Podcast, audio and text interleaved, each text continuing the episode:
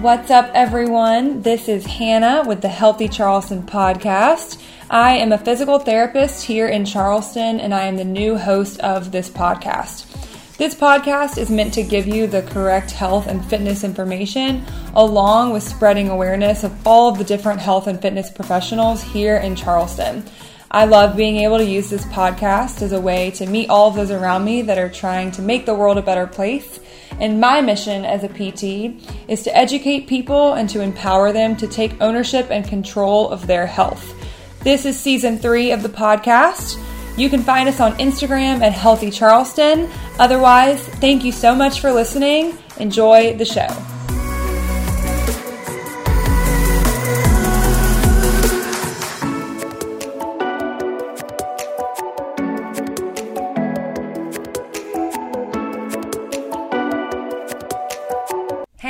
You. Thanks so much for listening to the show. This podcast is sponsored by Made to Move Physical Therapy, and we believe that movement is medicine.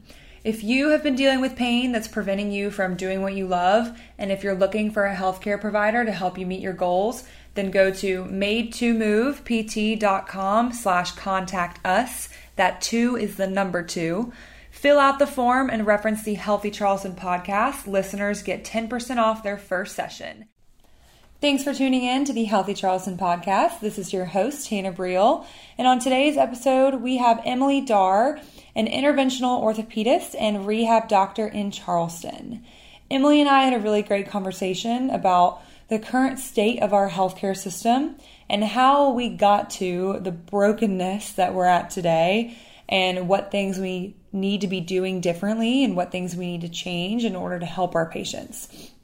Emily believes in looking at the patient as a human rather than just treating the pain and feels that taking the time to talk to patients, listening to their story, and getting to know them on a deeper level is always the right thing to do in healthcare. We talk about injections, regenerative medicine, and the pros and cons of steroid shots. Emily is passionate about restoring real function for her patients and finding the root cause of the issue. Make sure you're following at Healthy Charleston and at Made to Move PT on Instagram and enjoy the show. What's up, everyone? Welcome back to the Healthy Charleston podcast. On today's episode, we have Emily Darr, interventional orthopedist and rehab doctor. So, welcome, Emily. Thanks for having me. Yeah, excited to have you on. So, we talked a little bit about this before about pain management and what that is. And I know that's a part of your job, but you don't love the stigma that comes with it. Correct. Can you tell me first what being an interventional orthopedist and rehab doctor means, and then we can go into pain management? Sure. So when I say pain management, I it brings me to the people who are looking for someone to manage their pain strictly. So then, you know, in light of the narcotics issue we have going on today, I don't like to be known as someone who manages narcotic medicine or just medications to control people's pain, and by control meaning cover it up. Hmm. Uh, rather, I'd like to see a patient, diagnose them, try to figure out what's causing the pain. Is there something we can do to, to fix that, to get down to the root cause? And basically, I want to restore function, whatever that function may be. You know, do you want to be a farmer again? Do you want to be able to just sit in your couch and watch TV, but, you know, walk to go get something for lunch? Um, so, really looking at the patient as a, a a human being and altogether functional person rather than just treating a pain is why I don't like the term pain management. Rather, interventional orthopedist um, puts together orthopedics, which is you know fixing muscles, bones, tendons, etc., and then interventionally. So I do a lot of injections, so epidural injections, nerve blocks, joint injections, um, and we can inject with lots of different substances, of course, too, not just all steroid or pain management type stuff. Hmm. So you originally were considering being an orthopedic surgeon, correct? Right? Yes. So talk me through like what led you to desiring that, and what led you to maybe what brought you to medical school, and then how that's developed into what you do and what you're passionate about now. Sure. So um, I grew up in Southern Illinois, and where I'm from, you uh, learned how to play volleyball or basketball, especially if you're a girl. if you're tall, yes. too, yeah. Because it's too cold to be outside to do anything else. So I was pretty good at basketball, but I didn't like it as much as volleyball. So I chose to um, pursue a volleyball scholarship. So that's how I got to Charleston. I was recruited by the College of Charleston. Came down in 1997 and played four years there at the College of Charleston.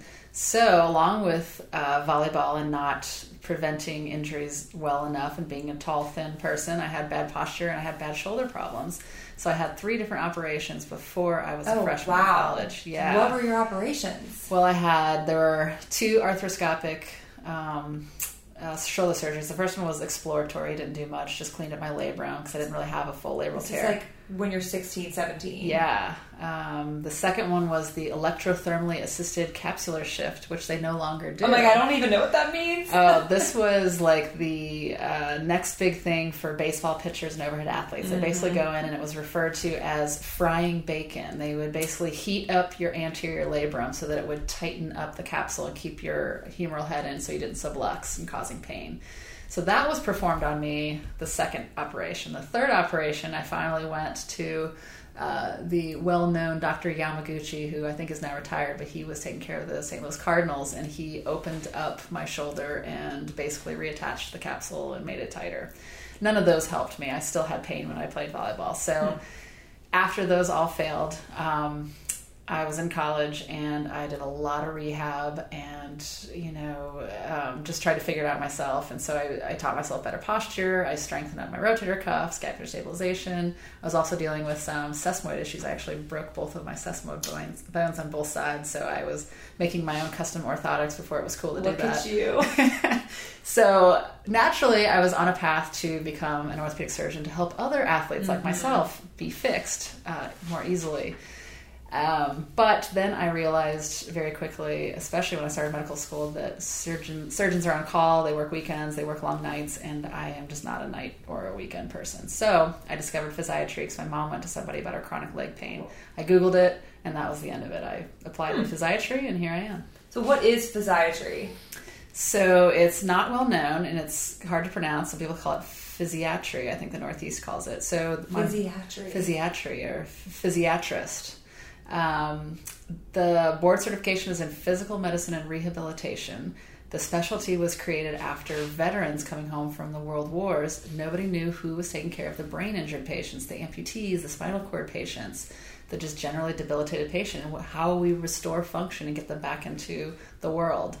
Um, so then it sort of split off into inpatient rehab and outpatient rehab, probably in the 90s when it was cool to start doing injections and preventing people from having surgical procedures. So a lot of us physiatrists are now outpatient musculoskeletal type people.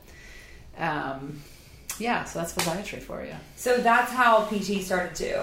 It's people coming home from wars. Um, I forgot what we called ourselves, but it was very much like we there was no need for it, Oh, and then all of a sudden there was a big need for it, and so it's just kind of developed. You know, obviously, like over the years into like we have physiatry, but we also have PTs, and it's like interesting that it was a similar story. It is, and it's funny because most people, when I tell them I'm a physiatrist, it, unless they're a physical therapist, they have no idea what I'm talking about. Yeah. So, yeah, I like hanging out with physical therapists because I don't have to explain to them I'm not a podiatrist. yes, not a podiatrist and not a psychiatrist. Yeah, either. that too. It's all of the the P the PIasis, right? Yes, yes. Yeah, it's also interesting that it was volleyball that like kind of did you in because that was the sport I was playing. Really? When I got mono for six months and like couldn't play anymore, but I Oh. always had shoulder pain too, um, and I had such a hard time with an overhead serve over and over and over again,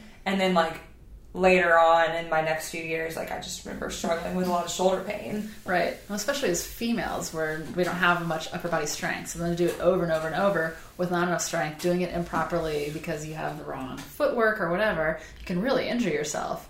It's really hard to fix without proper physical therapy. And I was a passer, so like the only time I ever went overhead was when I would serve. Yeah. And I also started getting like extreme anxiety about it and like super self conscious. Oh, Um, there was like some games I serve would be really great. Sometimes it just like wouldn't exist, and like you got to have an overhead serve as a high school volleyball player. But you know, mono solved that problem for Well, me. you so- know, beach volleyball has gained popularity now, and so Okay. if you want to, you know, go back to your roots and pick up volleyball, we're always looking for a fourth. Great, good to Yes. know. So it's four on four. Now we're two on two, so Oh. beach volleyball. I see. Okay, Yes. so you play that now too. I do, yeah. So there's there's a good group of uh, women in the Charleston area. There's a bunch of men who play too, but we all get together usually Saturday and Sunday mornings on the beach and play. Hmm. It's just tough to find four women who don't have something else going on at eight o'clock on a Saturday morning. or want something going on at eight o'clock. Yes, Yeah. the young girls especially. yeah. So you had all these surgeries. You were like, okay, I'm going to be a surgeon. What made you not want to perform the surgeries? Uh, there was one night when I was on call as a medical student in Greenville on my away rotation where I was supposed to show them my stuff and make them want me to match in their residency program.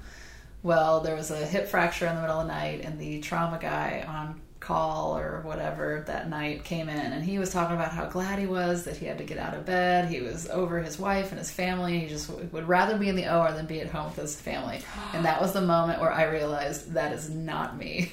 Wow. I like my life way too much to be stuck in the OR in the middle of the night. yeah, for sure. Yeah. So he didn't want to be with his family. You were like, oh, wait, I do. Yes, and then I had Okay. found out about physiatry, and it was a perfect um, uh, substitute or replacement for that orthopedic surgery, where I could still work with athletes and other walks of life just to restore function and to make them feel better without operating. Yeah, it sounds like like restoring function. You sound very goal oriented. Like Yes. whatever they want to try to do, whatever their function is. Right, and whatever their goal is, Yeah. you know, it could be a you know to return to professional athletics or just to you know sit on the couch comfortably. That's fine. Yeah, it definitely looks different for everyone. Yeah. So can you tell me what you've been doing in the past few years and what like going after residency and all those things, like what life has looked like for you?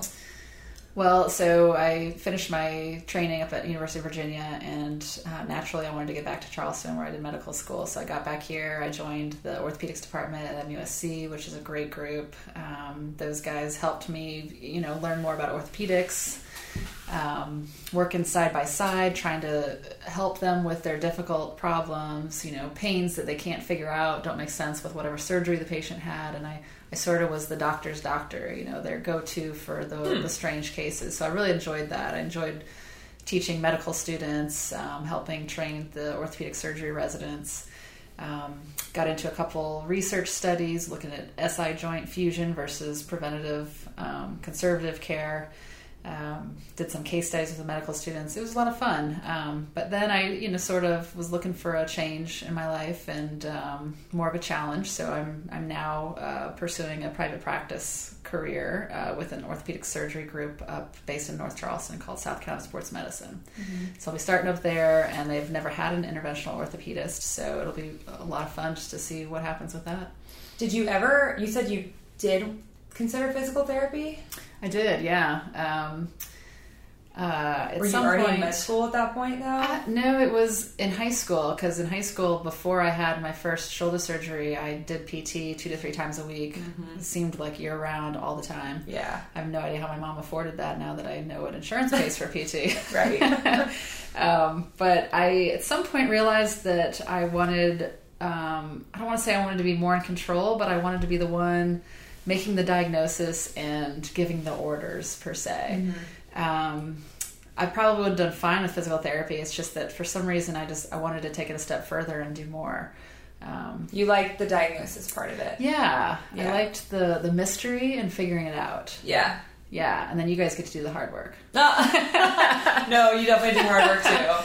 Anytime you're you're dealing with a, a human in pain, like Yeah. it's it's hard work. Uh, you know, and I always joke to my medical students and my residents that I learned more about taking care of patients when I waited tables um, and when I sold real estate than when I went to medical school. Because medical school, you learn stuff like how bacteria reproduce in cells. Like, how does that help me now? It doesn't. Yeah. When I waited tables and I sold real estate, I had to learn customer service. I have to convince somebody in two minutes that I need to put a needle in their back and that I might paralyze them. But don't worry, trust me. You know. Is that exactly how you say that? Pretty, that no, not so much. Depends on the patient's personality, of course. Yes. I like to morph, but um, and you have to morph. You, You have do. to adjust.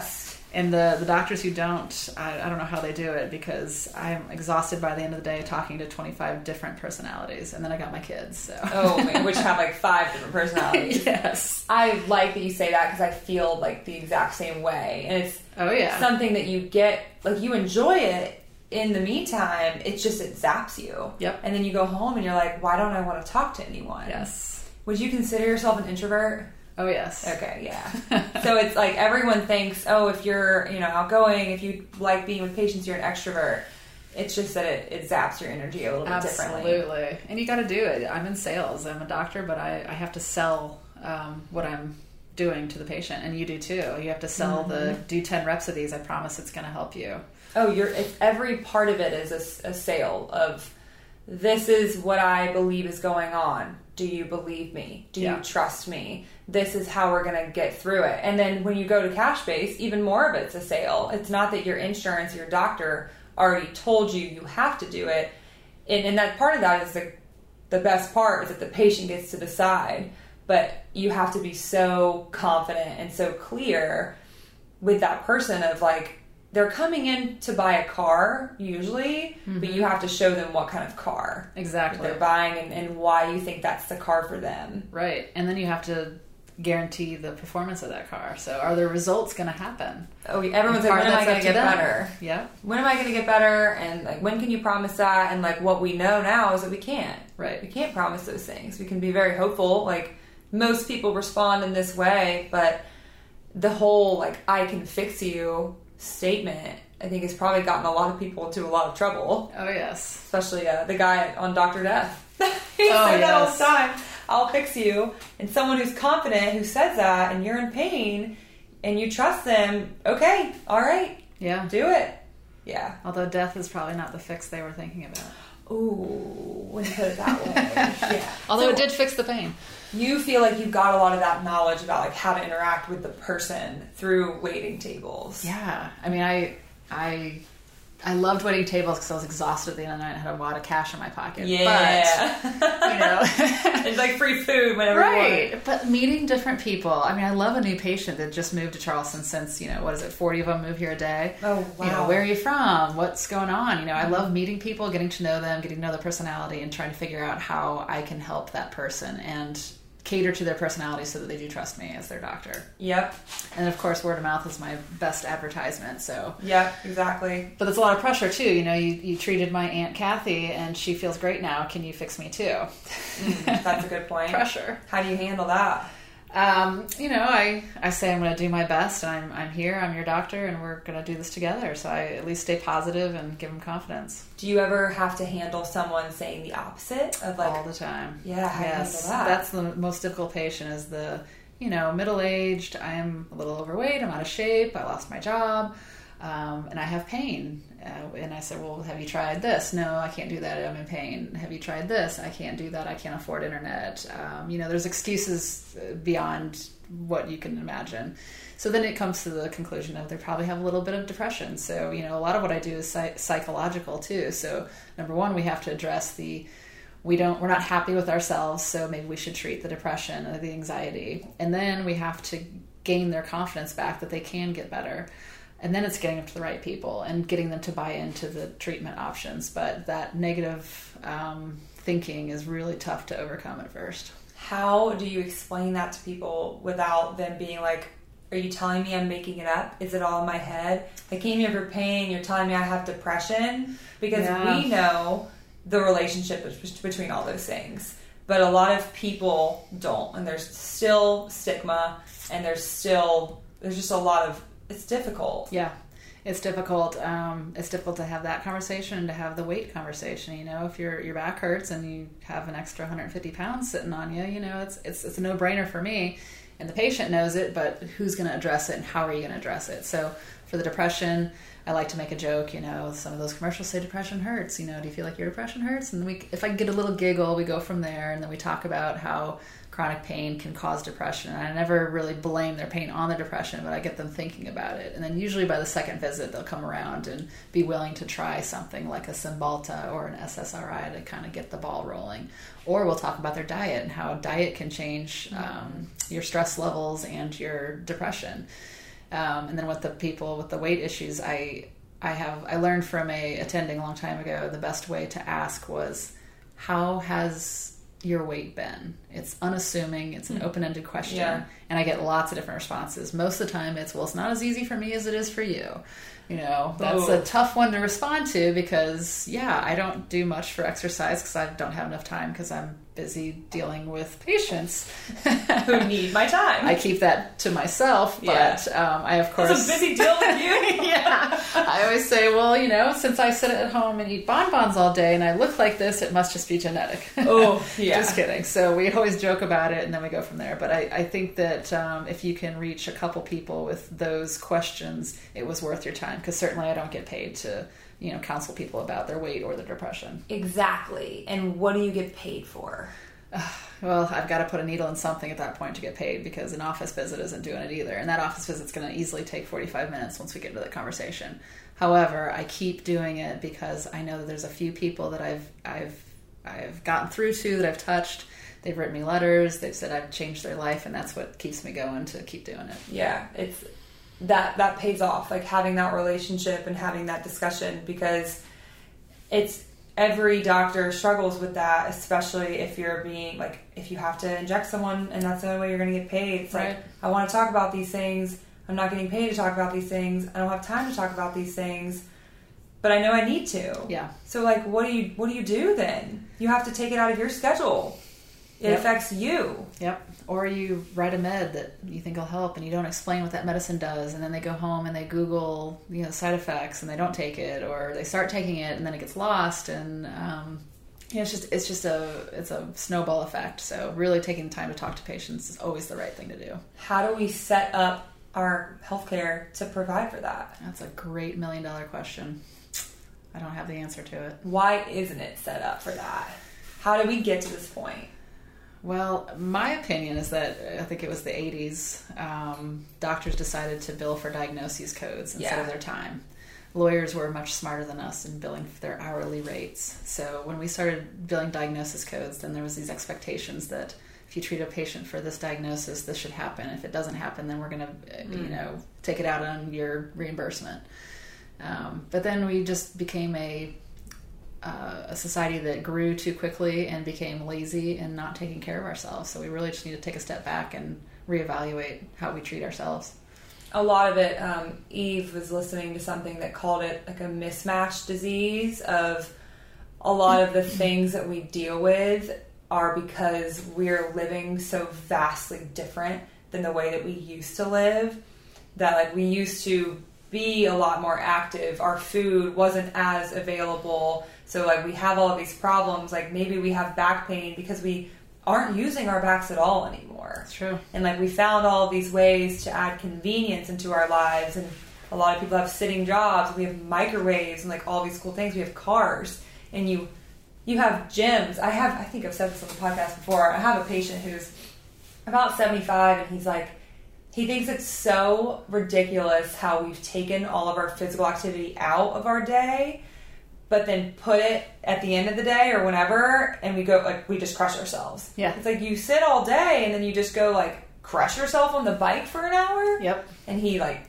does manual labor and he builds things and all that and a lot of it is like yeah we have taken out that like organic physical activity that we just always had been doing Yep. And now we have all these problems that are related to lifestyle Absolutely. Like a diagnosis like tech neck. I've never heard of tech neck before. Tex- Tex- Tex-neck. It's Tech-Neck? I think so. Or so. is it Tex-Neck? I don't know. Either Oh, way, gosh. technology has caused us Oh, to have bad necks. Oh, goodness. That's funny. And I, I had a young patient describe it that way. I was like, "You're right. It is tech neck because you're you're bending over your phone, you're driving, you're watching TV. Everything's bent forward, yet you're not doing anything in the upright position, and we're not strengthening our upper, upper backs. You're never spending any time there. Yeah, Yeah. No. So, I mean, if we can't have the conversations to figure out how our lifestyles are affecting right. our health, then, like, is it ever going to get any better? It's gonna be up to the patient and the person, Yeah. not the doctor or the insurance company, because they're not going to pay for it. That's why you go cash. That's right. Cash will be king. Yes. So, would you consider what you do or what you want to do? We talked about this before, like I would call it functional medicine, or like that's kind of what people are calling it now. But you called it lifestyle medicine. Yeah, lifestyle medicine is a whole new branch of medicine that has started in the last maybe five to ten years. You can actually go and get certified in it, take classes. Oh. I haven't done that, but um, the whole idea of lifestyle medicine makes total sense. And what what appealed to me about physiatry was it sort of was lifestyle medicine without calling it that. It kind of incorporated everything into one. And then you were also interested in regenerative, regenerative. I can't say it. Regenerative. Yeah, regenerative medicine. There you this, go. This is definitely the future of orthopedic care. So, you know, 20 years ago, you, you know, tore your, let's say more than 20 years ago, you tore your uh, meniscus Mm-hmm. playing soccer and you're a 40 year old guy. They go in there and just take out the meniscus, you know, and then we got better with arthroscopic surgery. They go in and they shave it off a little bit and put you back together and you're okay. But nowadays, all we really have is steroids, physical viscosupplementation. So we're going to inject you with a steroid that'll make you feel better temporarily, but it might break down cartilage over time. And then physical viscosupplementation, you know, we're just putting a physical substance in there to give you a little extra cushion. Well, we're getting better. We're not quite all the way there yet, but regenerative medicine. So we're basically taking substances in our own bodies that are known anti-inflammatory um, healing substances. They're um, anti-pain substances, and we're spitting them out of the blood, and we're injecting them back into a joint over a ligament. Um, into Is this stem cell or platelet? Yeah, so regenerative medicine um, includes all those things. So Okay. you've got the me- mesenchymal stem cells. I can. I'm not going to be able to say that. I can see it, but I can't say it. yeah, MSC is what they want us to call it instead of stem cells because stem cells are a little different, and plus stem cells get that bad stigma. So to- many people still think that's what we're doing. So we're not taking cells out of fetuses that have been aborted and injecting them into your joint. That is not what's happening. I remember that debate. Like I was Yes. definitely younger, and I was like, "This is horrible." Right. So Yeah. Mm-hmm. you just write it off. Yeah. So when we say stem cells, we're talking about mesenchymal stem cells. So we've got those, and they've got the PRP. So PRP is plas- plasma-rich platelets. Platelet-rich plasma. Sorry. I've said it both ways.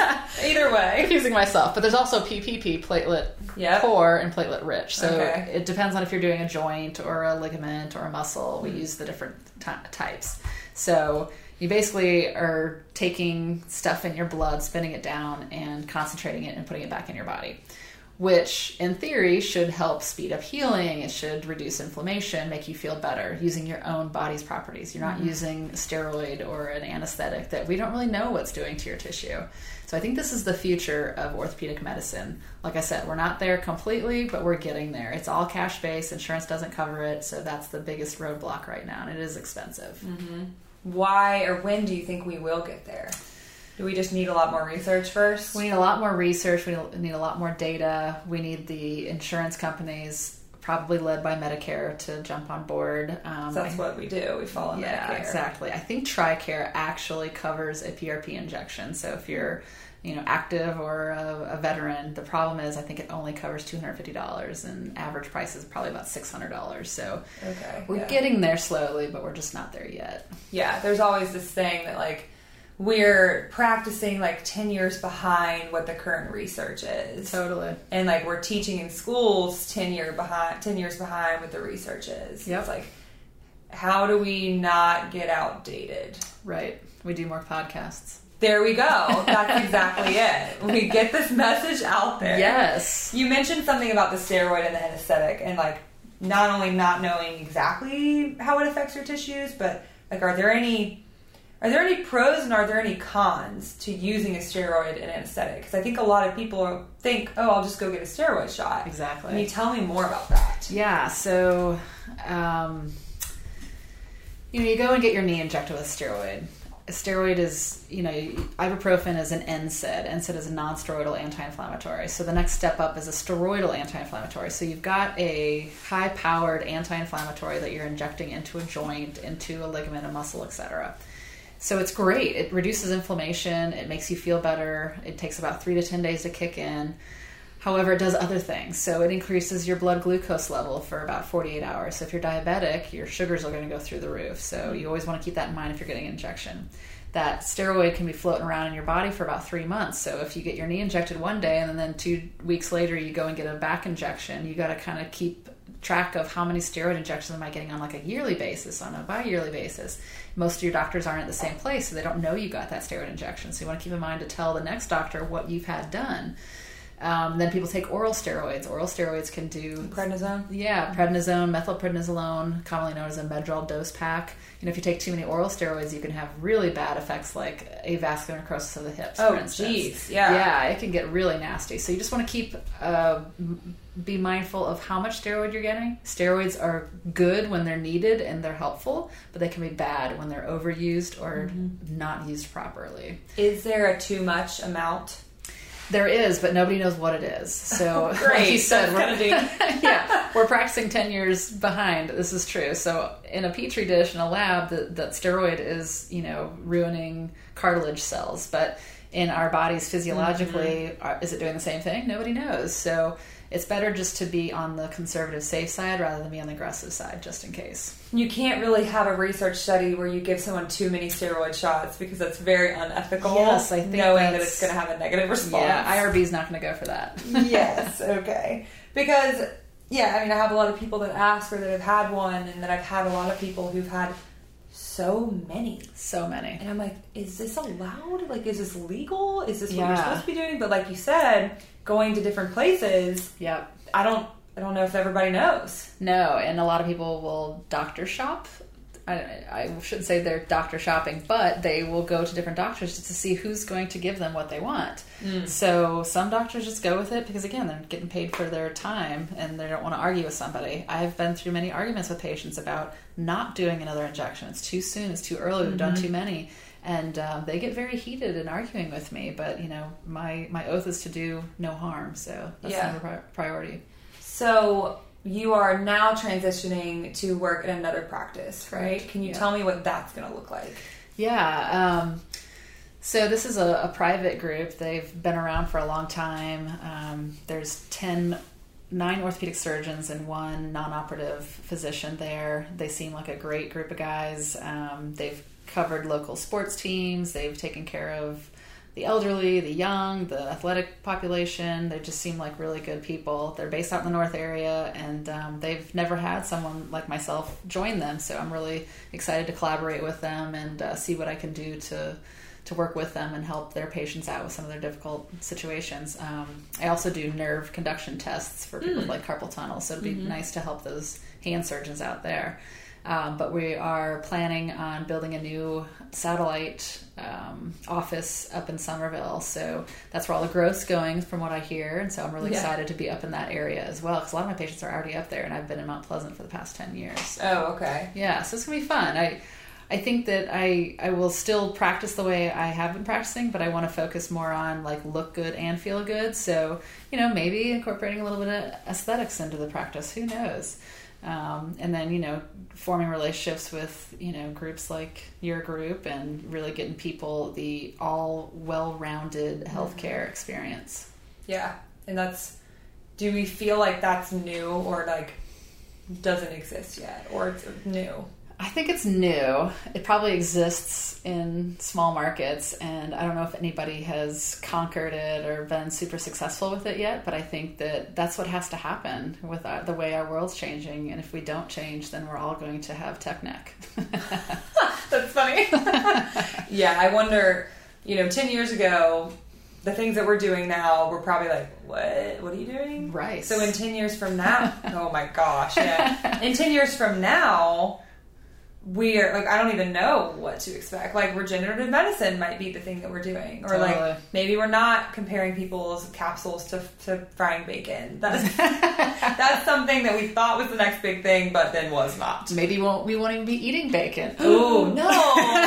Come on, just a little bit. Moderation. Everything in moderation. Yes, we got, and that's the thing. That's what's hard with our society is that It it's very all or nothing. Like we said before, Too available. Is that? I mean, it's so easy. Yeah, Yeah. we either think doctors are, but you know, we should trust everything they say, or like now all of a sudden we don't trust anything they say. Right. So like, why are we swinging back and forth? That's our society, though. it is. So Scary. how do you feel like your because obviously I, I think your philosophy and your beliefs I think they're unique. I think they're very needed, but I think they're unique. Thanks. How do you feel like what do you do differently? That's a great question. Um, I never thought I did things differently until I started listening to patients' experiences with other practices and other Yeah. physician groups. like, that's what y'all have been doing. to say it nicely. Yes. And I don't like to, you know, judge other people's way of doing things, but um, I, I think that I, I never took the textbook as truth and I always thought outside the book. I thought it was a great basis of always do the safe thing. But I always like to think functionally. I hate to keep bringing that word up, function, but you know, why does this person have butt pain if they don't have a bad back or they're, you know, don't have an SI joint issue? You know, what is causing this buttock to hurt? You know, and and just eh, it's stuff that keeps me up at night. So it's it's listening to the patient. I mean, taking a good history. A lot of times doctors are too busy for that, or they send in a medical assistant to take a history. I like to take the history. I like to get the story. I like to put my hands on them and then go from there. And I always tell them, you know, I might be wrong. Here's my list of top three things that might be wrong with you. Let's start with my my gut feeling and go from there. And as long as people buy into it and they give me the time, I can usually figure most things out. But I really just invest everything I've got into the patients and trying to figure it out. It sounds like you're very transparent Yes. with them, and the honesty and the like. Hey, I'm a human too, and this is what I I know and think based off what you've told me. I think is huge for relationship building. Absolutely. And never be afraid to say I really don't know, but I will try to find somebody who might know. Why are we so afraid of saying that? I don't know. Maybe it's the personality type. The you know you're ambitious, you go far in life. You're a physician, and you just can't fathom the idea of not being Not right. knowing. Yeah, Yeah. I am okay with it. yeah, it's also like there's probably a little bit of like the imposter syndrome of like if I don't know this, like should I know? right. But like I'm sure just in life in general, there's so many things that you know that I don't. yes. And vice versa. Like you flip houses. I don't know anything about that. You know, a lot of doctors don't. And we're Yes. okay with that. When it comes to our profession, it's like this identity thing and also to the patient, if they see us as I don't know, then they don't trust us. right. It's like this fine line of being like, oh yeah, like I might be wrong. We don't want them to lose confidence in us, but we also want to be transparent with them. Some people are gonna love it, Yeah. and some people, Yeah. Some people it's not a good fit, and I've had plenty of people that you know end up going somewhere else, and they're super happy, and um, that's fine. Um, it happens, but I, I just like to try to relate to the patient somehow. That's why I usually will ask them, you know, where they're from, or get an idea of something else going on in their life, because you can really get to know a person based on, you know, what kind of profession did they do, or were they retired from, you know. Where are their, where's their family? What's their background? I mean, you can get a lot of information from stuff like that too. And plus, it's establishing that rapport and allowing that person to open up to you and give you all the information you need. oh yeah, um, I've had experiences like. I mean, I got my wisdom teeth out, and like maybe they don't need to know that much about me for that, but like the the surgeon literally walked in the room, didn't look at me and my mom, turned around, started typing, asked me all of the questions while he's facing a computer, and then he was like, "Okay, I'll see you next week," and just walked out, and we were like, "What just happened?" Exactly. They, You're gonna cut that's me open. horrifying. That is unacceptable. And that's wisdom teeth. Like, okay, maybe that's less. It's not a back surgery. but still, Yeah. anything can go wrong during a wisdom teeth extraction. Oh god, that's good.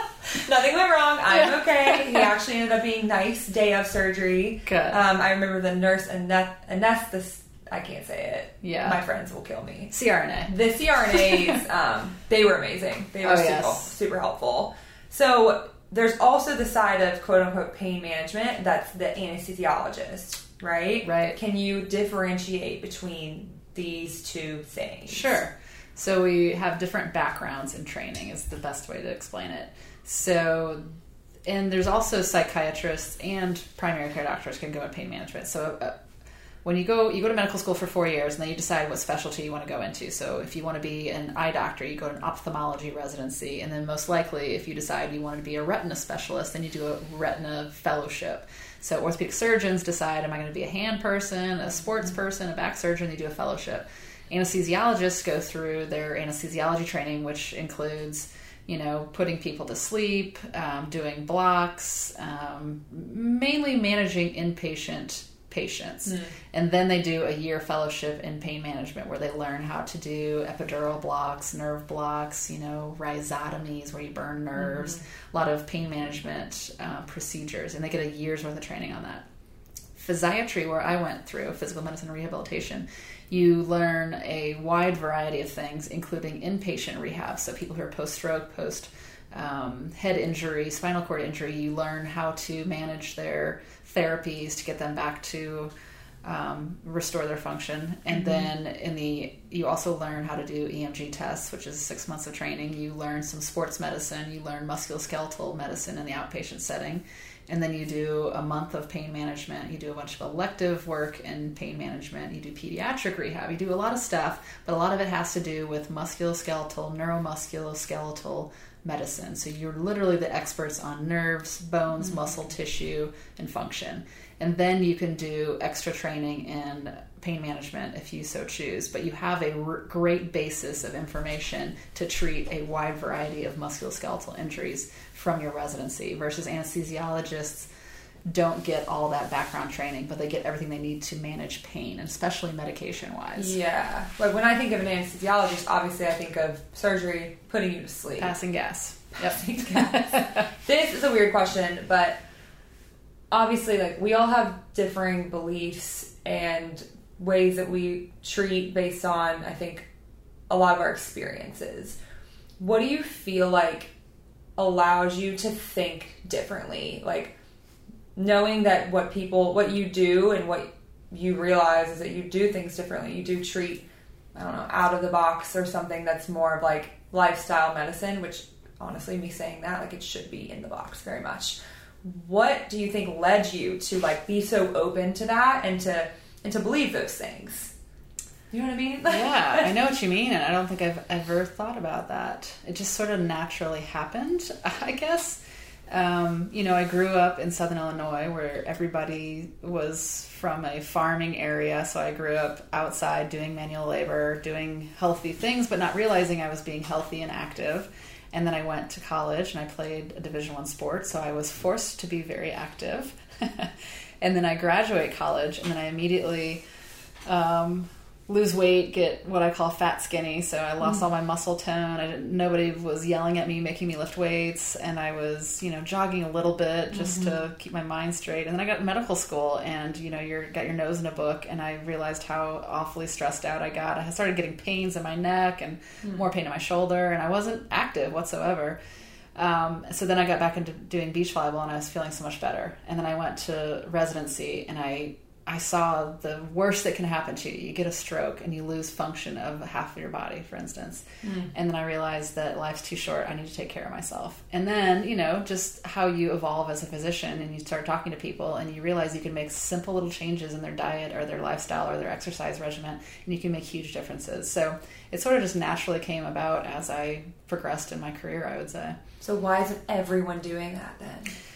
It's hard. It's easier to sit back and you know gain weight and not mm. not work hard. You know, I mean, my elbow hurts from playing volleyball last weekend, and I could just not play volleyball, and my mm. elbow would feel fine. So it's I think it's just a level of motivation, and I don't know why people don't realize it. And you know what it is too. When I talk to people who want to lose weight, I wish I could put them in a skinny suit for a day so they could feel how much better they would feel because most of the people when i get them to lose a significant amount of weight they come back and they say i never could imagine how good i'd feel hmm. with more energy and, mm-hmm. and, you know it takes less to move myself. Mm-hmm. So it's letting people sample what it would feel like to feel healthy.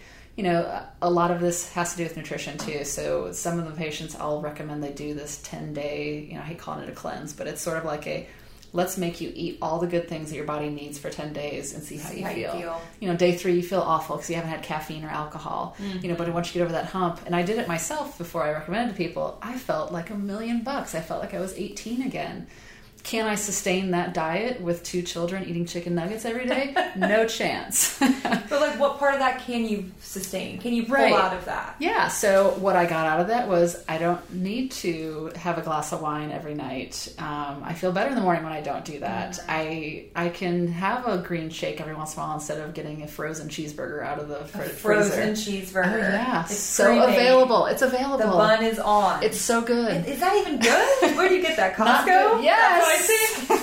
I used to have the frozen taquitos. Oh in the summer when like my parents were like, "Well, just like eat whatever," and they were so good. So good. Yeah. And then when you know when you're 16 years old, it doesn't matter. But now you're in your 40s, everything you eat, you are what you eat. The serotonin is released from your stomach. That's why you feel different when you eat better. Mm. Um, you could have a whole podcast on nutrition. I'm sure there's plenty out there. But you know, just getting people to buy into it, to try it, and to have that feeling, they're sold. It's the same thing. Like we have to get people to realize that their health is a priority. Yeah. Like you realized, what happens if I don't have my health? What happens if I'm not if I'm not able to be active? Right. What happens if I don't? I'm not able to, to do those things. It's like there used to be this little um, what do you call it? Like comic from a newspaper. Do we still have newspapers? I guess we do. I haven't seen one in a while. No um, in a clinic that I did a rotation in, and it was like you either deal with your sickness now or like you deal with it later, or Right. something like that. And it's like you're gonna have like choose your hard. It's either going to be hard now because you're making you know hard changes, or you're exercising and it's hard and sometimes it hurts, or you're like quitting your job and finding another one and like making these really uncomfortable decisions so that you can feel better or you're going to have to deal with the effects of your lifestyle Yeah. and your chronic stress and your possible depression and unhappiness and sedentariness in how many years Right. to I- choose it on top of that same thought is expensive foods and activities you know having a personal trainer paying Mm-hmm. cash for your pt paying for organic greens you want to pay for it now or would you like to pay for expensive medication when you're unable to move because you didn't Mm-hmm. take care of yourself younger i always like to look at it that way expensive food or expensive medication take your pick yeah but you're going to pay for it it's tough. And then back to the transparency thing. So if I get somebody to buy into this, you know, I tell them all about I did the cleanse, I felt great, or you know, I did this exercise program, I saw this physical therapist, they fixed my neck and I'm trying to sell this to a patient. I always say, full disclosure, I need to take my own advice, but I'm stuck in chicken nugget hell with a five and a seven year old. And that makes you relatable too Exactly. I'm like, believe me, I need to do all these things. I've done them in spurts in my career, but not all at once. So I'm giving this advice that I need to take. And my mom did that to me the whole time I grew up. You Oh, know, do as I say, not as I do. yeah it's real i mean none of us are perfect Right. we all are trying and it doesn't mean that you have to do all of these things perfectly to feel better or to be healthy. Yep. but it's that you can start doing some of these things. Like i'm always preaching get more sleep. Don't burn out. Like do all those things. But like then i work during lunch or then i go to sleep at 11 and wake up at, at 5.30 and i'm like it's okay. It's just me. And Yeah. like, oh shoot. Like i have to also look myself in the mirror and practice what i preach. But i think there's a huge side of that that's like giving yourself grace. And it shows like if you were like i am the most holy thou healthiest doctor i have my fitness routine and my stress my kids are angels like you'd be unrelatable and i'd be Yeah. like you don't really understand me Right. How does that person do that? It's impossible. yeah. Yep. When you said, uh, what, what do people say? Oh, like you wouldn't understand because like you're skinny. Yeah. I get, you're 26, you have no idea. Right. And I'm like, I get it. Like, you're right. Like, I don't feel what you feel. Right. And you don't feel what I feel. And you don't know what I know. And I don't know what you know. But I don't go to an accountant and they tell me what to do. And then I'm like, you're absolutely wrong. Good point. I, I, same thing for a lawyer. Like the lawyer's charging per hour. Good for them. And I, when you go to a lawyer, you're usually in a situation that you care a lot about and that affects you. And you're like, I'll listen to whatever you say. Like, sure, I'll pay you ten thousand dollars if that's going to help me from not paying it later. Exactly. So while we don't want to terrify people in our healthcare system because we want to be positive, you know, encouraging guides, we also have to be a little bit more upfront. Like, hey, if you don't deal with this thing now, sure, we know that you're very capable and resilient. You might improve on your own. Like, that's great. I know you can do that. But how does this affect you in 20 years? Or like, what are the possibilities? What happens if you don't get help with your knee pain? What happens if you have to you know, never pick anything up again? Right. It's just like the long term, and people are like, oh, uh oh. That is that's a hard realization. Sometimes it takes that. I think it's it always usually takes a breaking point to change your actions. Right. You know, I think we've all had breaking points. Have you had any breaking points? Um, I think you know, in in leaving academic medicine, it was sort of a breaking point. Um, you know, I I uh, spun my wheels long enough in frustration and helping as many people as I could with um, academic resources. And now it's it's uh, time to try it on my own. You know, I've I've been preaching this for so long. I've you know done it for ten years now in practice. I think that I can do it my way, and I'm not sure that my way is better way. But and I might you know realize that having somebody else ca- cover all your overhead uh, is better, but um, I've got to try. I've got to see if I can make even more of a difference on my own. For sure. I love Yeah. that. This has been awesome. Thank you so much. Um, can you tell us where the new place will be? Yeah, so the new place is going to be located up in the north area, somewhere in Summerville. So we'll Okay. keep you guessing In the next now. town, would you say? In Nexton? yeah, next town. Oh, is that where it comes from? I don't know. I think so, though. I'm like, we couldn't come I'm excited about it though. It looks like a cool place to practice. So uh, mid September. Actually, I'm Oh, starting wow. on my birthday. Oh, okay. When's your birthday? September 20th. nice. Yeah. That's exciting. That's right. Um, I always joke like we have we have James Island and Johns Island and Mount Pleasant and Daniel Island and Summerville and Nexton. Nexton, Like, it yeah. just doesn't work. Makes you wonder where that came from. Yeah, uh, I think it's the next town. Yeah, so we'll see you Yeah. in, in uh, near the next town. Sounds good. Yeah, See thank you, you. Emily. This has been awesome. Oh, my pleasure. It's Everyone, thank you for listening.